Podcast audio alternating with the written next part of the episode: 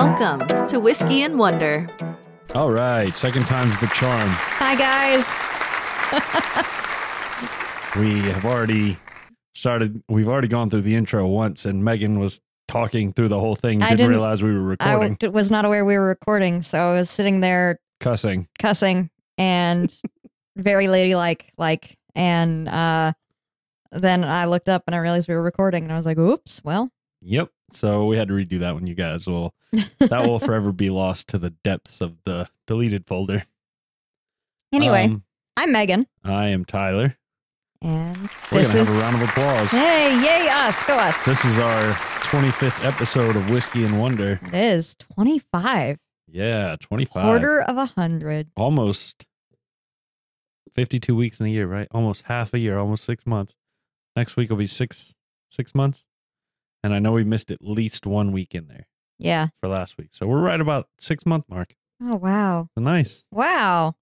I'm proud of us. Yeah. Um I was gonna hit the applause button again, but decided I probably shouldn't do it three times in the first two minutes.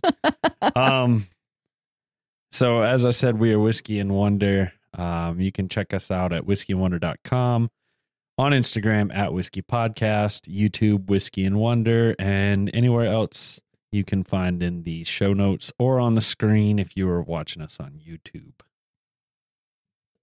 Um we're gonna try to get through these announcements real quick today because it's not many, not much new. So Yeah, it's been a slow slow Week. week. Yeah. podcast wise. Yeah. So Real life wise, it's been really busy. Um, I just I, I will do a quick announcement. I am almost 100% after appendicitis, so I'm back to I can I can do most everything. Uh, just not supposed to be lifting super super heavy things, and I'm pain free. Got a couple new scars, which is fun, I guess. Ladies like scars. yeah, on a big fat belly, sure. anyway, uh, uh, other announcements. If you go to our website, uh, whiskeyandwonder.com, and click on the uh, shop page, you can find stickers there for three dollars. Uh, you can also find the whiskey tumblers we've got. Uh, we finally got a picture up there uh, this week. We actually had an email asking us uh, about the pictures, and it's been we've been having some trouble with the email servers and whatnot, and Megan's pictures getting through to me uh, where she was taking them with her nice lighting and equipment that she has. And unfortunately, I just wasn't getting the pictures. So it took a little longer than usual to get those up there, but they're up there now. Yep. Um, if you want to order them, you will have to email us. We have the prices there. They're uh, $8 for one, 15 for two, uh, three glasses for 20 and four for 25. That does not include shipping. Uh, we'll have to like manually calculate the shipping. And if you live close by to Charlotte, North Carolina, or Concord, um, Anywhere in the the Charlotte area, yeah, the Charlotte area, um, Huntersville. uh, you know, we, we, we can work out a pickup to save on shipping. Yep. Um, so we will have to calculate shipping costs. That's why I can't just put a button on the website because if somebody in Alaska buys one, it's going to cost a lot more to ship than if somebody in South Carolina buys one. So yeah, we gotta we gotta manually calculate that. So that's why we're asking for emails. Um, in addition, Patreon is live for donations at the moment. Uh, I believe we are uh, Patre- uh, patreon.com slash whiskey and wonder. you are correct. Uh, our Amazon affiliate link is live on the website. Thank you to everybody that is going through the website. You don't have to buy the set on there. You just got to click it. Go to Amazon, do your regular shopping, and we'll get a percentage. That helps Yes. us a ton. Helps a ton. Um, so thank you everyone who has done that. Um, you're gonna shop on Amazon anyway, so might as well help just us out a little yeah. bit, you know? help us. We appreciate it so much. Um, and the last little announcement is we are extremely, we've shifted now that we've got the glasses in and whatnot. We are looking into t shirts and we're checking out some uh, services right now. So hopefully that will be on the horizon. Maybe, maybe we'll have some other equip, uh, equipment, other merchandise beyond, you know, t shirts, maybe like some masks and, you know, whatever else you guys would be interested in. Yeah, Um, so, and as always, thank you guys for your donations, for your support. you know, we wouldn't be here doing this. We wouldn't be able to keep it up without some cash money's coming in and Yeah. you guys support us and donate to us and we really appreciate that. Yeah, for sure. You guys help out a ton. You're the reason why we've made it to 25 episodes. So, Absolutely. and thank you. why we have all this awesome merchandise to sell to you. Yes. Um, in addition to that, uh, I don't think we've said this in a while. Um, and we probably should start saying it a little bit more just for uh get the word out there. But I'm sure most people know it. Uh, if you like us, rate us five stars on whatever um if you- Platform. yeah, whatever platform you listen to us. Subscribe, Yes. do all that good jazz. It helps us gain popularity and helps people to see us. We're sitting here as of right now at 1325 listens. Um, if you guys remember, if you're a long term listener, 2500. I'm going to shave my beard. Um, Yes. I think I'm going to go. I've been, while I had appendicitis and was off work, I played a lot of Red Dead. so I think I'm going to go like the full, like Fu Manchu. Sorry, I had to push the microphone away so the camera can see, and like grow it way down and just leave. I'm I'm gonna leave a little hang time over here, you know. Little hang time. little hang time. I'm gonna go like the full big bushy Western style Fu Manchu, I think, or maybe I'll take it out wide or something. I don't know. But um, uh, help us get to 2,500 listens so we can shave his face. Yep. So that is that is something that will will be happening. Um all right. Now we're through the announcements, guys. All right. Opening the bottle. All right. Megan, you want to pass me that vial, please, yes, ma'am? This is a another Flaviar week. Um, this week we are drinking um a Japanese whiskey, Ohishi. Uh, Ohishi. I suck. Um, I'm gonna go with Ohishi. Uh, eight-year-old sherry cask. So this is a Japanese whiskey that is from a family run distillery that was founded in 1872 that uses rice to turn into whiskey.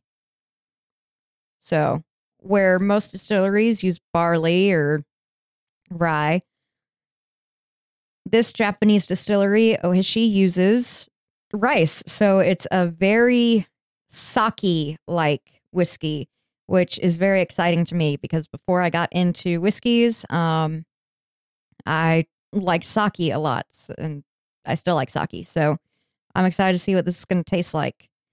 Um, they employ koi carp, or I, I mean, I don't employ koi carp. They they own koi carp to control weeds.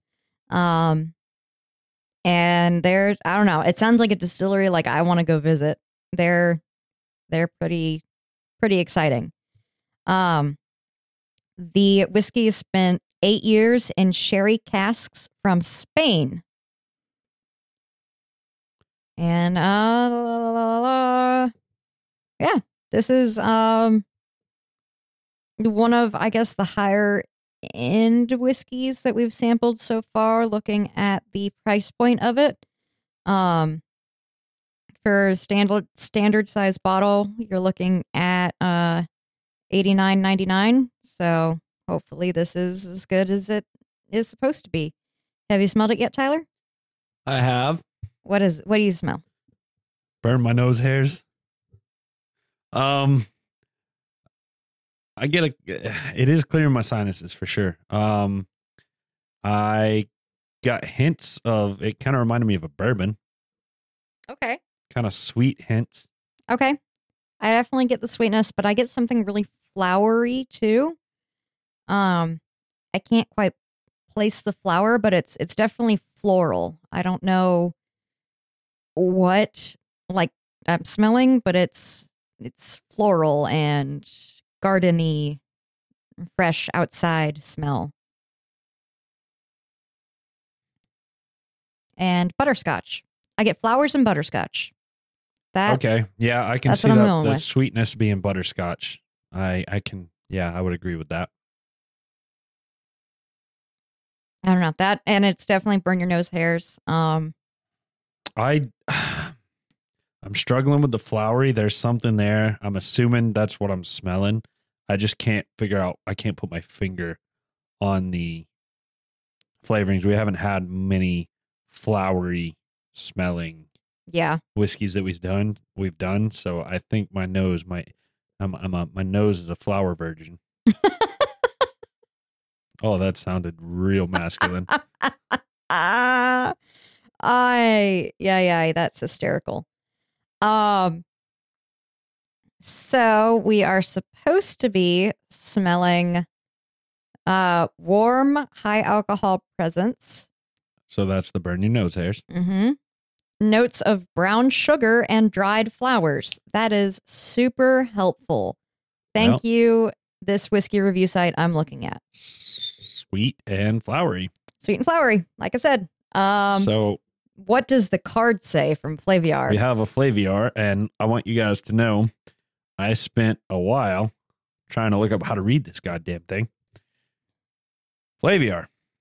Please give us instructions how to read the damn cards. I don't even need instructions. I just need to know is it outside in or inside out? It's just like three words. Come on, somewhere on your website. And you even have an app for iPhones that uh, supposedly shows you how to do this, but not one on Google Play. And Come on, guys. iPhones suck. So we both are Android users. Exactly. So, according to this, and I'm going from outside in here. Okay, that's what we're gonna go with. Um, I see It- you twisting it and turning it. yeah, I was just reading the side here to see if maybe it did have the words, and we're just, you know, dumb. No, Dumb, but it doesn't. uh, no, it says uh, spicy, ashy, oak, cacao, or cocoa. Sorry, Um, Um, the cow. Like, cocoa, cocoa, let me see what it looks like. C O C O A. Cacao Oh. is like cocaine. yeah. Yeah, okay. no, Coc- cocoa. Okay. Uh, a little bit of vanilla, citrus, fruit, nutty, and sherry. Now, I think so. If you look at this, if you're on YouTube, see how they're different sizes. I think the overwhelming, like the larger the picture, the better, or the more intense that flavor is. So, sherry, for instance, on this is the largest picture, and it is probably the overwhelming flavor. Um, but oh, I guess I just spoiled the tasting, huh? Probably a little bit, but that's okay. Whoops. Anyway, um, it's hard to tell what the actual nose is just from this card, but um, yeah, I don't. I've never had sherry, so I don't know what it tastes like. Sherry is good. I think we've had this conversation before that um, I've enjoyed sherry in the past.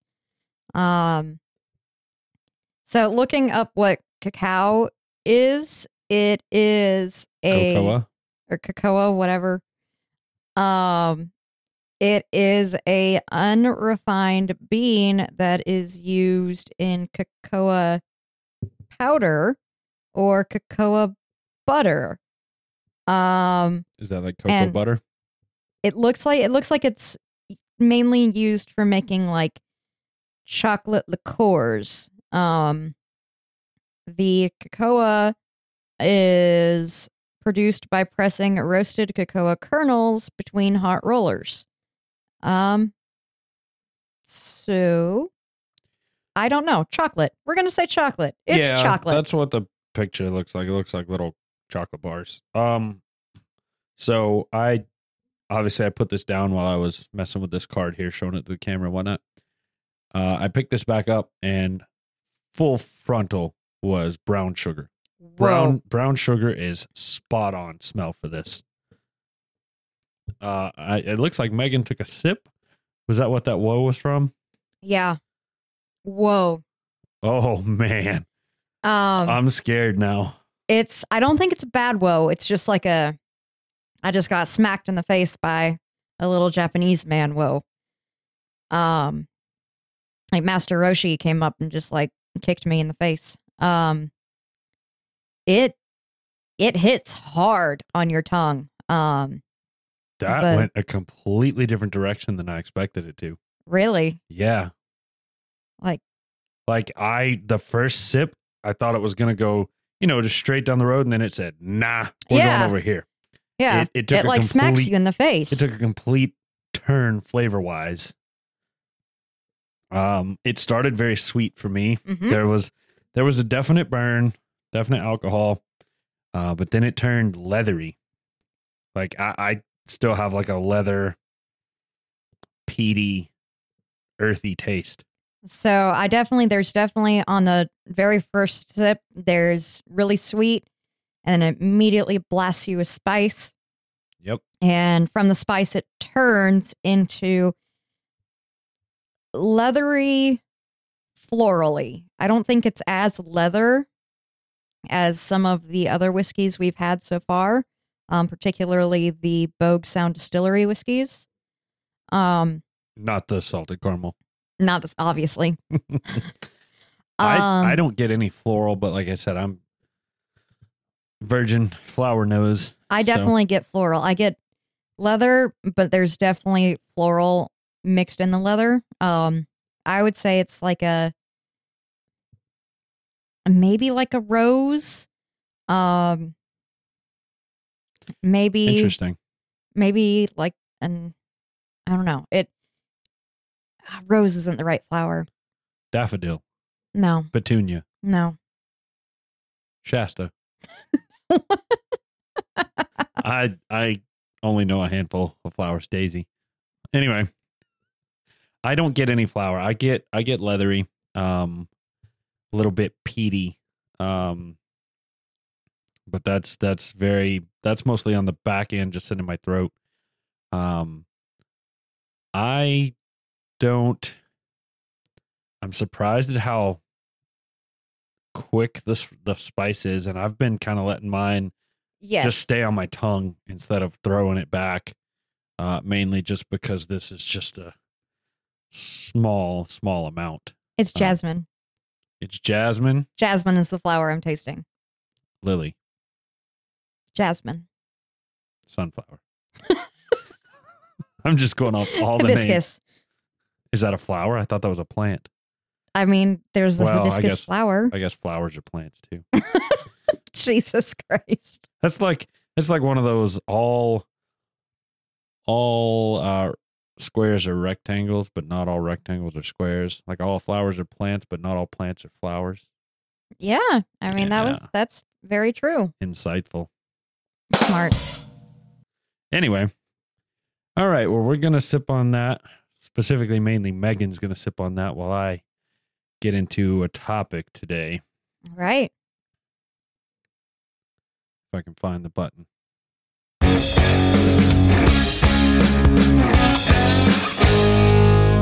It's time for the Wonder segment. All right, so we're gonna see how that goes this week, see if we get any kind of Copyright flags. copyright flag for that. Um, and we're not going to do trivia with Tyler to see if it's just one or the other. Yep. All right. so today What are we learning about today? we're going to learn about something that I briefly brought up a couple weeks ago, Okay. just as in like a passing. okay. Um, we're going to learn about the Irish potato famine. okay. All right. Are you Irish?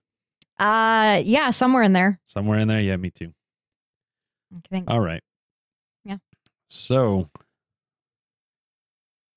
anybody that's Irish, feel free write us in. Let me know if I got the details wrong on this. But we're going to start. Uh, during the late 1840s, Ireland suffered through one of the worst periods of mass starvation in recent history. Known as the Great Hunger, the Great Starvation, or the Irish Potato Famine to those of us outside of Ireland. This event resulted in the estimated loss of 20 to 25% of the population Wow. due to starvation and immigration. wow, that's a big number. That is huge. So, we're going to jump right into it and talk about some of the causes, some of the things that led up to uh, this potato famine. I love potatoes. Nothing like a Idaho potato. Like if potatoes weren't a thing, I think I would just my life would be so much less than it is now. I think I do take potatoes for granted. I'm not gonna Yeah. lie. Potatoes are fantastic. Um, so as part of the Acts of Union in January of 1801, Ireland was made a part of the United Kingdom with a Lord Lieutenant and Chief Secretary holding executive power in the country. Both of these positions were appointed by the British government, which naturally resulted in British appointments. British people got the power. Ireland was able to send representatives to both the upper and lower house of parliament. Uh, the upper house, called the House of Lords, saw 28 elected peers, excuse me, and the lower house, uh, the House of Commons, saw 105. Uh, even with the population uh, electing this representation, between 1832 and 1859, approximately 70% of this representation were landowners or their sons. So wealthy British people. Um, in fact, you might ask who could be a landowner? Uh, landowners were primarily British people, people of British origin, uh, not Irish. In, in fact, due to strict penal laws, Catholics were unable to own or lease lands, hold elected office, or even vote until these laws were repealed in 1829. Well, that's fucked up. It is. Corruption ran rampant in politics back then. Not much has changed. Yeah. Same thing today. Uh, most Irish were Catholic, so there weren't many opportunities in politics until the laws were repealed. And even when they were repealed, the penal laws, um, I'm sorry, even with the penal laws uh, being gone for almost 20 years prior to the famine, the effects were still being felt in the 1840s because most of the land was owned by English and Anglo Irish families, while Irish Catholics were forced to work as tenant farmers.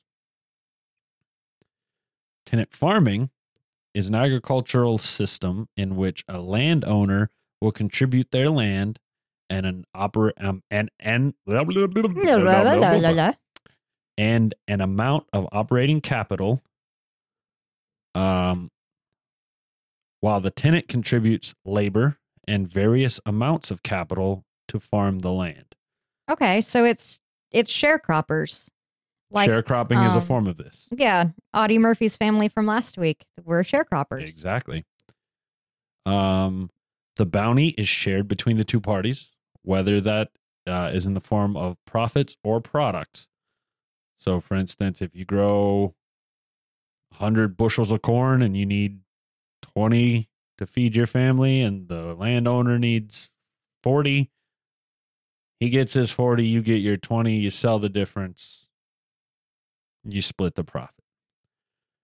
Um, sadly, this relationship can be exploited when the landowners have too much power and the tenants are poor or have Really? inferior inferior social status, as was the case in Ireland. Yeah, I would have never thought that that would happen. No, people are too nice for that. Yeah, The world's completely fair. it is. Um, in 1800s Ireland, the middleman sharecropping style was common, with landowners rarely, if ever, visiting their properties. Uh, they imposed a middleman to manage the tenants and property on their behalf and simply sat back in Britain receiving profits. Um, this took money out of Ireland. The middlemen were responsible for collecting rent from the tenants. Uh, the tenants would be required to pay rent in order to farm the land and raise livestock. Uh, while these rents are being sent back to the English landowners, like I just mentioned, uh, these plots of lands that were leased to tenant farmers were fairly small, ranging in size from 1 to 15 acres. Um, this meant that the tenants typically were, were barely able to grow enough crops to provide for their and their families' survival, resulting in no profits from the crops. The tenants were mainly Irish Catholics, like I said earlier. Um, The 1841 census places the population at about 8 million, with around two thirds of this population dependent on agriculture for survival. Uh, but these people weren't making a decent wage. Essentially, it boils down to this the poor Irish Catholics were paying rent to grow crops on a very small piece of land that was barely able to support their families, so no profits were being made on the crops. This resulted in the landowners making money from the Irish tenants' rent, but the Irish tenants not making anything off the crops they were growing. The rich just getting richer. Takes money to make money, honey. yep. And oh, by the way, the crop that these tenant farmers were growing, the potato, Potato.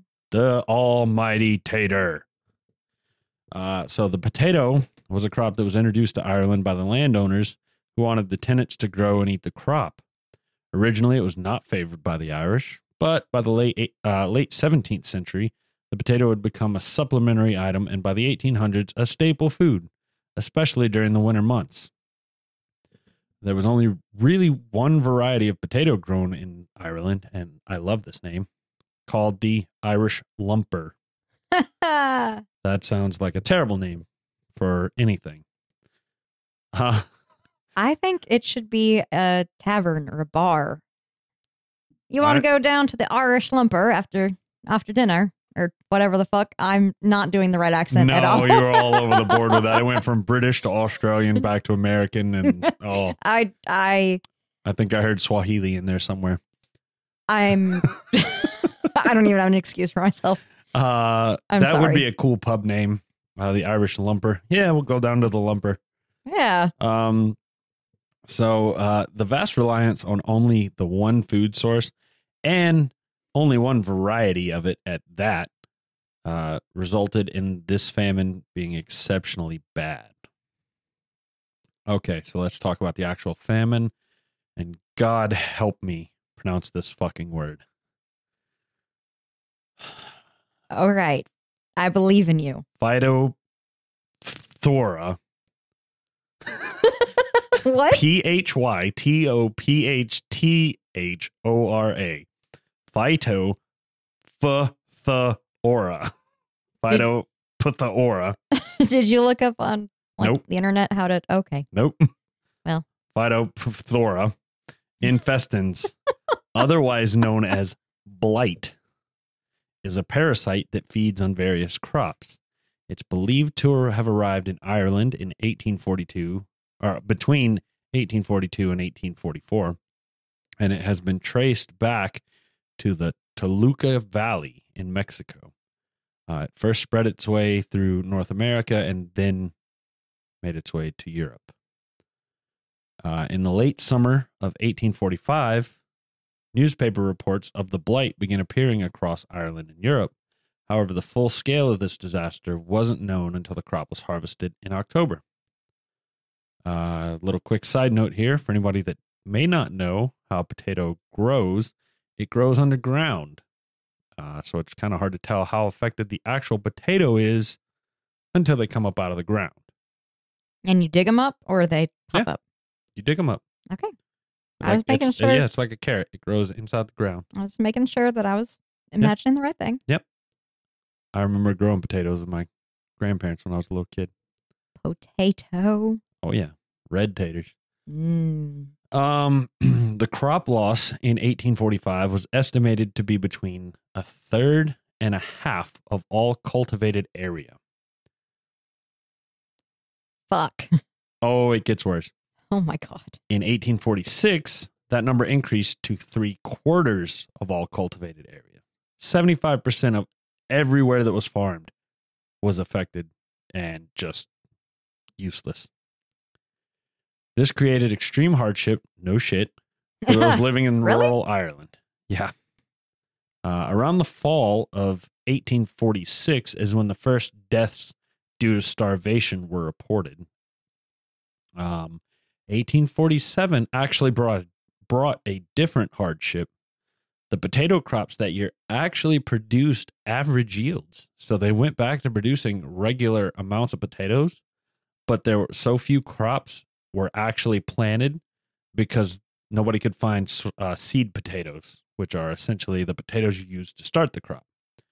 Um, so that caused the potatoes produced, but just very few people actually planted potatoes. So starvation was still running rampant. Um, in 1848, yields were two thirds of an average yield. So it was only 66%. So this is looking bad A little bit. a little bit. Yeah. So how did the government respond? Can I interrupt you and ask a question real quick? yes, you and I don't know if you're going to be able to answer it, but maybe someone listening can email us and answer it. So you know when you get a bag of potatoes Mhm. and you store them like somewhere dark in the pantry, Mhm. they start to sprout and get all that Mhm. shit on them. Isn't that them growing more potatoes? Mhm. Like you could bury that and then grow potatoes. These potatoes didn't do that. I don't know if you can grow other potatoes off that, but it is it's I think it's called spuds. I think that's what I think that's what those are called. And I've always heard, I've always been told they'll grow into potatoes. Uh, but I've also been told they're poisonous. Oh, Like like that's like I cut mine off. If I get a potato that's grown, I'll like cut them off. I mean, I cut mine off too because that's gross. But Yeah, I, I didn't don't, think I don't know. poisonous. Somebody, if you know, if you know about potatoes, write to us. I, I don't know.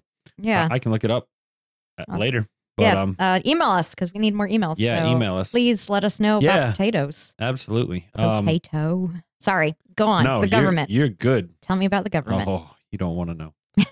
we'll talk about the government. Oh, I got a lot to say about the goddamn government. Anyway, Irish government.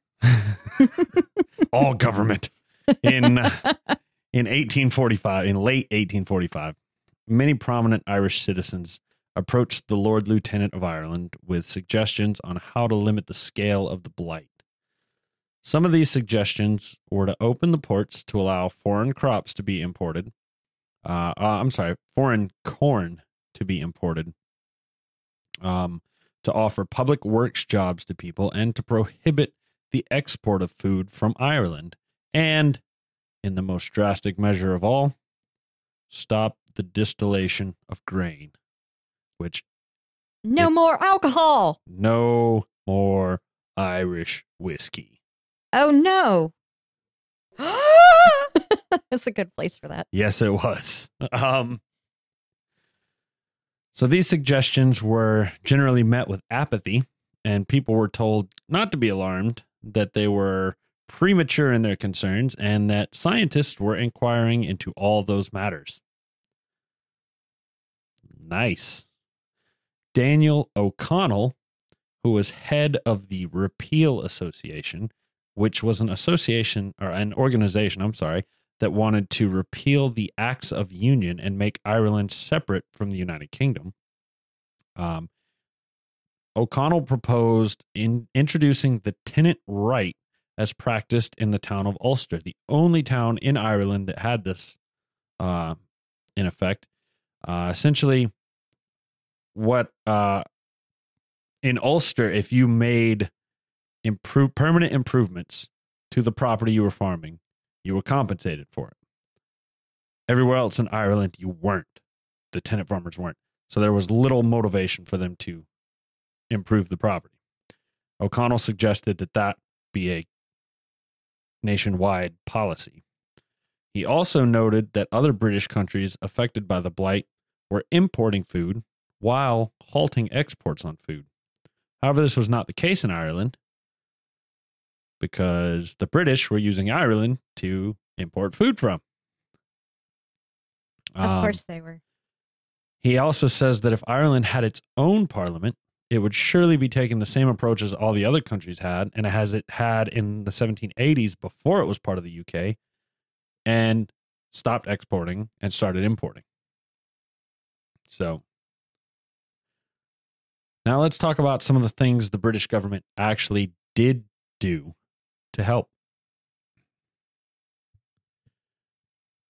Um, in November of 1845, very early in the famine, uh, the United Kingdom, the Prime Minister, uh, Sir Robert Peel, secretly bought 100,000 pounds, and that's pounds as in currency, not weight, he bought 100,000 pounds of corn and maize from the U.S., but due to poor weather conditions, the first shipments did not arrive uh, until February 1846. So about three months later. Um, unfortunately, the initial shipments were of a type of dried kernel that the Irish mills were unable to, to effectively. Oh, this is such a tongue twister because it's two different forms of mill. The Irish mill you already fucked up. the Irish mills were unable to meal, and a new milling process had to be invented before meal could be distributed. I'm so proud of you. Oh my God. I'm so proud of you. Tyler. Good job. I see. I come from the South where that's all, those are four different words and they're all one They all sound the same. mill. Yeah, I'm going to have a mill and yeah, take it down to the mill to get it cut. Anyway, um, this corn mill, corn meal, also caused bowel issues if not cooked properly. Oh, okay. Yeah. No big deal. Yeah. Peel also uh, moved to repeal the corn laws, which were tariffs on grain designed to keep the price of bread high. However, he was unable to gain the support of his party, and it failed. Uh, under Peel, a public's work program was started in Ireland, but it did very little to ease the starvation. Uh, these measures resulted in a split in the Conservative Party and, and the fall of Peel's administration. Peel was forced to resign on June 29th, 1846, and Lord John Russell of the Whig Party became prime minister. So now it's time. Let's get wiggy with it. nah, nah, nah, nah, nah, nah. Yeah, Oh, I did that. Sorry. You did Sorry. I think I just gave everybody cancer. A little bit. A little bit. Um, all right. The uh, new Whig administration took a laissez faire approach and believed that the free market would provide the food that was needed. In fact, they flat out refused to interfere with the movement of food in the UK and went so far as to halting the previous administration's food and relief efforts. You thought the other guys were bad, these guys suck. This led to hundreds of thousands of people without work, money, or food. Um, finally, in 1847, the government abandoned this approach, acknowledging that it had failed. Uh, in June 1847, the Poor Law Amendment Act passed, which basically stated, excuse me, that Irish property owners and tenants would be forced to bear the full fiscal burden of relief. Almost all of this entire act was more harmful to the Irish than helpful. Soup kitchens were created, along with workhouses, which were essentially what it sounds like a place that offered living accommodations if you worked uh, worked for them. Um, but they didn't create enough uh, for the scale required to address this situation. Uh, the relief was actually only avail- available if you met very strict conditions as well. For instance, the soup kitchens, soup kitchens cannot talk, were only available if there wasn't enough room for you at the workhouse, and in order to work at a workhouse, you had to comply with the Gregory clause in the previous previously mentioned act. It's named after William H. Gregory, and this clause required that all relief applicants give up all but a quarter of an acre of land. So, in addition to that, landowners were now held responsible for.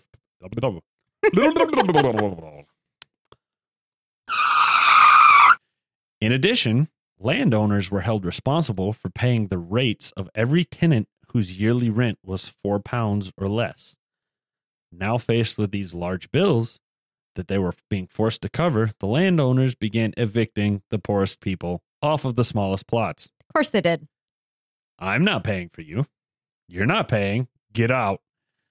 Official records of the eviction weren't started, or yeah, official records of the evictions weren't started until 1849. But between 1849 and 1854, 250,000 people were evicted, and it's estimated that more than 250,000 were evicted between 1847 and 1849. This left people with even less than they had before. And as one quote put it, a man went into a workhouse and a pauper came out. If anybody doesn't know what a pauper is, like I didn't, it's a poor person. It's Oliver Twist. Yes. Some. I have some more. Uh, it's still actually debated today as to whether the British government ignored the plight of the Irish.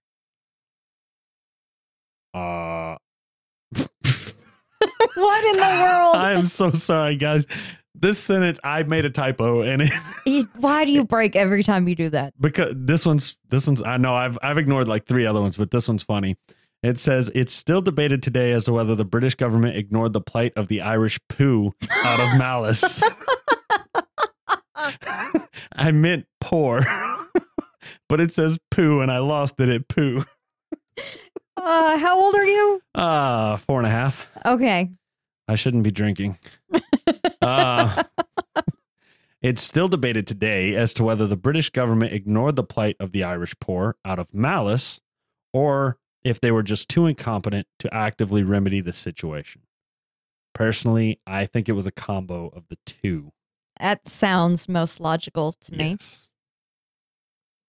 So we'll talk a quick bit about the immigration.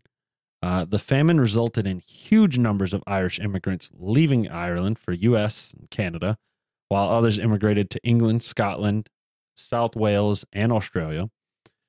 Uh, depending upon the year and the specific county or part of Ireland, some areas saw up to 85% of the population immigrate away. Interestingly, compared to other mass immigrations, whole families tended not to migrate together. It was typically younger family members and almost became a rite of passage to immigrate. Uh, unlike other migrations, men and women left in similar numbers and at similar times. Uh, it was very, very common for immigrants to send remittances back to family in Ireland so that other family members could leave. Essentially, they would come here, start over, make some money, send it home. Hey, come join me, cousin Phil or cousin Sean. Pick an Irish name. Um, Rania. Siobhan. It took me forever to figure out how to pronounce that goddamn name. That is a beautiful name, but it is not spelled at all like Siobhan would be. Anyway, uh, in the U.S., many Irish settled in cities such as Boston, New York City, Baltimore, Philadelphia, uh, mainly because they didn't have any money and were forced to settle in the city they arrived in. Same being said uh, in Canada. Um, just a couple facts here. Uh, the total number of people who died is not known, but estimates range from 800,000 to 1.5 million. Uh, Oh. Most historians accept the number is 1 million, approximately. Ouch. So- I've left out one key detail here. How did it actually end? Why did the blight end in Idaho? Or Idaho. in- I was thinking potato in Ireland. Idaho potatoes. You got to love it. Potato. Um I couldn't really find a good source to answer that question. Most sources just kind of like, yeah, this happened and everybody left. it fixed um, itself. Well, what I did find suggested that the increase they increased the variety of potatoes more than just the Irish lumper was planted. Um, that helped, and it, they think the blight just ran its course and petered out. Okay. So, I guess I guess it just was done. okay. It said we're we're gonna go now. Goodbye. Well, how nice of you to come and destroy everything and then leave. Yes, yes, you could have at least helped us clean it up. Yeah. Wow. Okay. And that is a quickie on the Irish potato famine. I am a potato. Oh, right then. I'm getting a lot of sound effects in today. You are. Um, you need to play more video games. So I pretty much stopped playing video games. I know. I played some Red Dead the other week, but that's the first video game I played in a long time. I know. It's disappointing. Have you seen the Boondock Saints? I don't know why I asked and then am surprised that you haven't. At this point, I just should know that it just, if it's a good movie, you haven't seen it. I've seen a couple good movies. You've seen Star Wars. All right, so uh, What else have you seen? not to get sidetracked, but I lump Star Wars into like a, it's a it's a not a movie. It's like a trilogy. It's a grouping. Yeah, So, it's like, a I would- saga. Yeah, sagas, and I don't consider them movies. I consider them sagas, like Jurassic Park saga, Star Wars saga. Like if I say my favorite movies, I don't put Star Wars in that category. okay. Harry Potter's another saga. Then what is a movie you've seen? Forrest Gump, Okay. Saving Private Ryan, Okay. Castaway. I, I'm a big Tom Hanks. Fan. Tom fan, Hanks. Apparently, apparently. if it has Tom Hanks in it, you've seen Um, it. Yeah, well, just those three. Oh Uh, my actually, God. no, not not true. The Terminal. That's a good one too. Terminal is my favorite Tom Hanks movie. Really? Yeah. Hmm. That's a good one. It's a very good one. Anyway, I I'm sorry. I didn't mean to get off on a Tom Hanks movie. Uh, Anyway, Boondock Saints is fantastic and it's about Irish guys. So I have seen um gangs. Is it gangs in New York, where it's like an Italian and an Irish mob fight each other, basically in the 1800s. Two two like rival gangs. Anyway, yeah. and there's always you know uh The Departed, where it's Boston Irish. A lot of Irish stuff associated with Boston. 'cause Probably a lot of Irish settled there. after the potato famine, After the potato famine, you see how that worked? We brought that back, guys. Round of applause for us. Anyway, let me get my schedule up here. all right. Oh, yeah, that's right. It's time. So I'm not going to play the uh The drop. The drop just because we want to see which one's getting us the copyright claim. We'll go into some trivia with Tyler if I can. Some Tyler Nuggets, guys. Tyler Nugget. this will this is fitting because we were discussing um, cocoa, cocoa, cocoa, chocolate bars. The Hershey Ice Cream Company. Are you familiar? I assume Hershey's chocolate, like Hershey bars. Have you seen that logo? Oh my God, it's so far away. Megan's blind, y'all. Yes, I've seen that logo. Yeah, it's like you, you find it in grocery stores and whatnot. Okay. Big tubs. Anyway, I need new glasses. Like The- that, that was hard to see. the Hershey's Ice Cream Company is a completely separate entity from the Hershey Chocolate Company, despite both being founded in Lancaster County in the same year by unrelated men named Hershey. They're not related at all? Nope, They're not connected. apparently not. Well, fuck. I did not know that. That's fascinating. That is very fascinating. I- I'm more fascinated by the two men in the same county in the same year, both named Hershey, not related. In I don't think it's set a year, but I'm pretty sure Hershey was like that. Early, long time ago, 19, 19 maybe 18s. Oh, fuck. Now, now. I'm googling. Hold on. okay, I'm like, nah, nah, we're not going to just say early 19s or whatever you just said. It was founded by Jacob Hershey and four of his brothers in 1894. So the 1890s. right. Oh, Well. all right. Snap. Well, Mail time. All right. We didn't get a whole lot of mail this week, so shame on you guys. Hmm, yes. Naughty, naughty. Uh, we did get a mail from Papa Papa John. And that's what Oh. Tyler told me to call him. No, I said call him Papa Manning. Oh, Oh, I I swear to God, you said Papa John. no. Anyway, point being, I guess we gave his last name out. We probably shouldn't have done that. Oops. Sorry. we'll just call you Papa John. Megan Megan has lost it, guys. I don't know what what just I'm the stupidest person in the world. I couldn't figure out why that was funny. that was like a delayed reaction. Mm.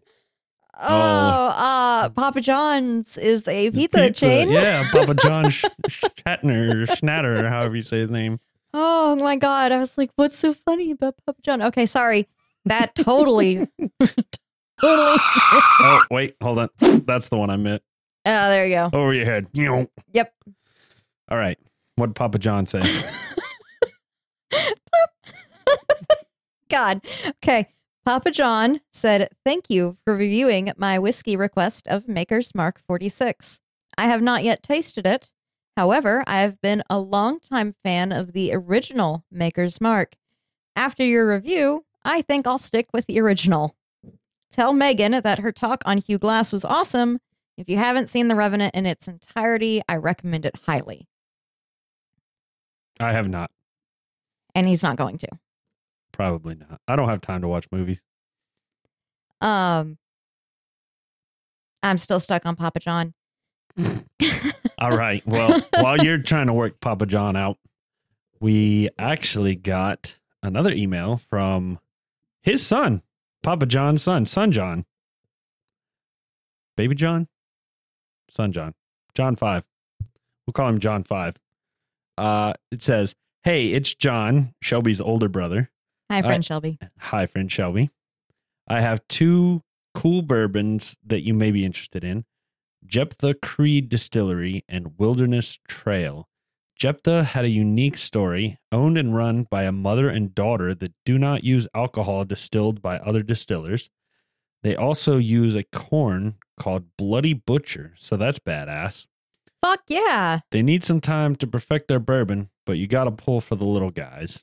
Girl power. Wilderness Trail is a fast growing distiller that started as a major yeast manufacturer for a large portion of the distillers in Kentucky. They're adding a ton of rick houses to cover their uptick. Bourbon is really good, though, uh, especially their bottle and bond straight bourbon whiskey. Enjoy. Well, John 5, we will put both of those on the list and hopefully find a way to get them here. Maybe if we're uh, in that area, we can sneak a bottle or two if one of us Yes. is on vacation. That Maybe we can find a way to get one shipped here Yes. Um, if they're not around here already. I don't know. I just pulled up Jeptha, Jeptha Creed um, because I 100% want to try them and support them because who won, run the world? Girls. Uh, and Blood fucking Corn sounds like the most badass metal thing ever. So I want, I want, I want.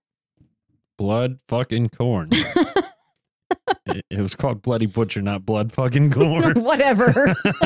That's funny. I knew it was not blood fucking, but I couldn't remember Ah. the second word. Gotcha. Um, and then we had uh, that's a whiskey glass order, another whiskey glass order. Didn't we have a third message It's on my schedule? Where it is? Oh, Papa Cross, your Papa. Oh, Papa Cross. That's right. He literally messaged us Right five before- minutes yeah. before we started recording. Uh, he was answering what a bus mow down is because he started his last email with that, and me and Tyler both had no idea what that was. Apparently, a bus mowdown is being thrown under the bus. Ah, I get it. It makes sense now. I mean, I get it. I don't like it, but I get it. I would have never made that connection. I'm, I'm not. Nope, I'm never. not that clever and not that smart. Never. Um, all right. Well, that has gotten us through mailbag. So I, it's time for the final thoughts on the whiskey. If I can.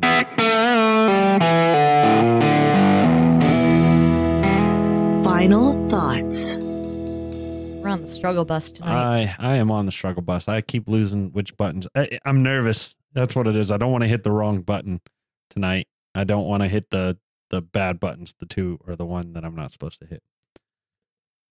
But all right. So you've been drinking it. I have been trying so hard to savor it and not drink it all because we don't have any more. And the more I've drank it, the more I love it. Like I want, I want more of Ohishi More. whiskey. More. I- you, you ever watch that episode of Futurama with the Or anchovies? I watched all of Futurama. yeah, so you're like Zoidberg at the end. More. More. Like this is phenomenal. I love it. Like if if we had more, I'd pour a little bit more in my glass. I I mean, it's the burn as I drank it hasn't been as like punchy. Um and it might just because I, be because I've gotten used to it. Um and the floral jasmine is really coming out more. The I the sweet is lingering a little bit more. It just it's a really really unique taste for a whiskey. Um I definitely see how it's compared to a sake. Um I can taste like it tastes like a sake whiskey, like whiskey flavored sake. I that's the best way I can describe it. It's very very good. Um if you are a sake fan and you aren't quite sure if you're to like whiskey, this is probably a really good whiskey to start out with because it's a very, very smooth transition between the two liquors. What I just heard is that Megan has uh, expensive taste. uh, yes. Um, so as somebody who's only had sake once or twice and never had sherry, um, I'm middle of the road on this. Um, it's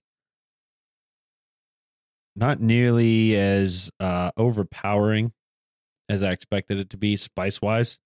Uh, when I smelt it, I, I enjoy it. It is something I could sip, but the leather flavor for me is it's just not my favorite. It's not something I necessarily dislike, but for me, I'm getting a lot of leather, and I prefer the sweetness of a bourbon over the leathery. Um, but compared to some other um, flavor profiles, like you know the char and the, I would pick leather over char. Like you know, I'm not. Yeah. You know, I, I what if we had a scotch last last week or two weeks ago? I, I don't remember. Everything blurs was. Yeah. together. I don't even know what my Um, name is.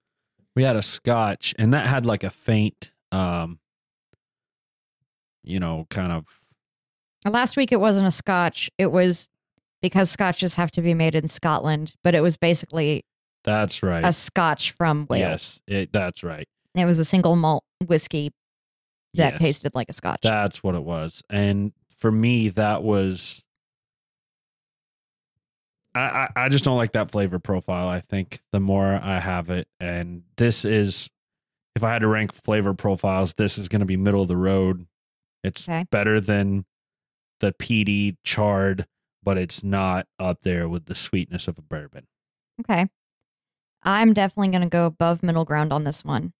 Um, and one of the things I forgot to mention, and I'm glad I was sitting here thinking as you were talking, this and would probably be an amazing mixer to do a whiskey and coke, because at one point um, during your presenting your wonder segment, I took a sip of the whiskey and then immediately took a sip of my coke, and it tasted so good that it kind of like flabbergasted me. I'm sure I made a face towards the camera because it was delicious.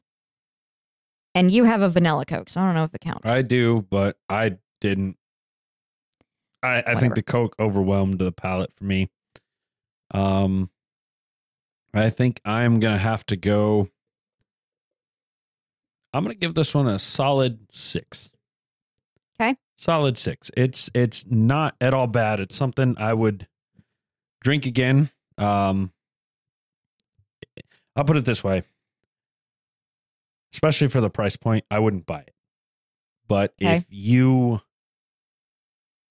brought it over, or if you, I was at your place and you broke it out, you know, I wouldn't be opposed to having some. Okay. That's kind of the way I look at it. I get that. Um, I'm gonna go with an eight, and I had to debate between doing an eight and a nine. Um, and I ended up deciding to go with an eight because of the price point. Okay. Um, I have expensive taste, but not an expensive wallet. So We're poor. Yes. Send us money, help. Um if if this was more the price point of other whiskeys we've tried that, you know, they sit between the 40 and 60 dollar mark, I could get behind that a lot more and easily make this a 9. Um it's just a little bit too pricey for what it is in my opinion. Um, maybe we catch it at a, on a sale and it would be amazing. It's definitely a whiskey I would like to have. I would like to keep it in my whiskey cabinet. But I'm not going to go out tomorrow and buy it for 90 bucks. So, Fair enough. Um, I'm glad this came through Flaviar. I will say that. Mhm. I I don't think this would have been one we tried no. for a- at least a long time. Yeah. You know, if ever. Um, because that one we may not even be able to find it here. I'm not. I'm not certain. I haven't actually looked at the ABC store for it. But um. All right, so I'm gonna go with a six, and you're going with an eight. Yep. Um, I think that's, I think that's a pretty good summary of it. Yeah. Um, I had something else I wanted to say, but it's just gone. Um. Anyway, I reckon on that note, guys, this is this episode's a little bit shorter. I kind of expected it would be just because we didn't really have any announcements. We didn't really have any mailbag to do, and typically our wonder segment is 35 45 minutes long i figured mine might be a little bit on the shorter side on the 35 minute side so All right. We're gonna get out of y'all's ear today i believe All right. um, well, thank you, Tyler, for wondering me tonight. i do what i can Potatoes. Um, taters Mm, give me some of them french fried potatoes that was very impressive. I like that voice. is that uh what movie is that from I don't know, but I liked it. oh man what movie is that from god damn it um i ain't a listening to you no more uh i can't think of if you know that movie send it in i've not seen it i just know the quote of course. Um, story of my life wow. Okay. Uh, yeah. On that note, I think that we are gonna sign off. Um, thank you guys so much for listening in. Please reach out to us. Shoot us an email. yeah Um, check us out whiskeyandwonder.com uh you can find everywhere else in the show notes Yep. um if you have a drinking problem, check the show notes. Get yourself some help. absolutely And most importantly, don't drink and drive. Cheers.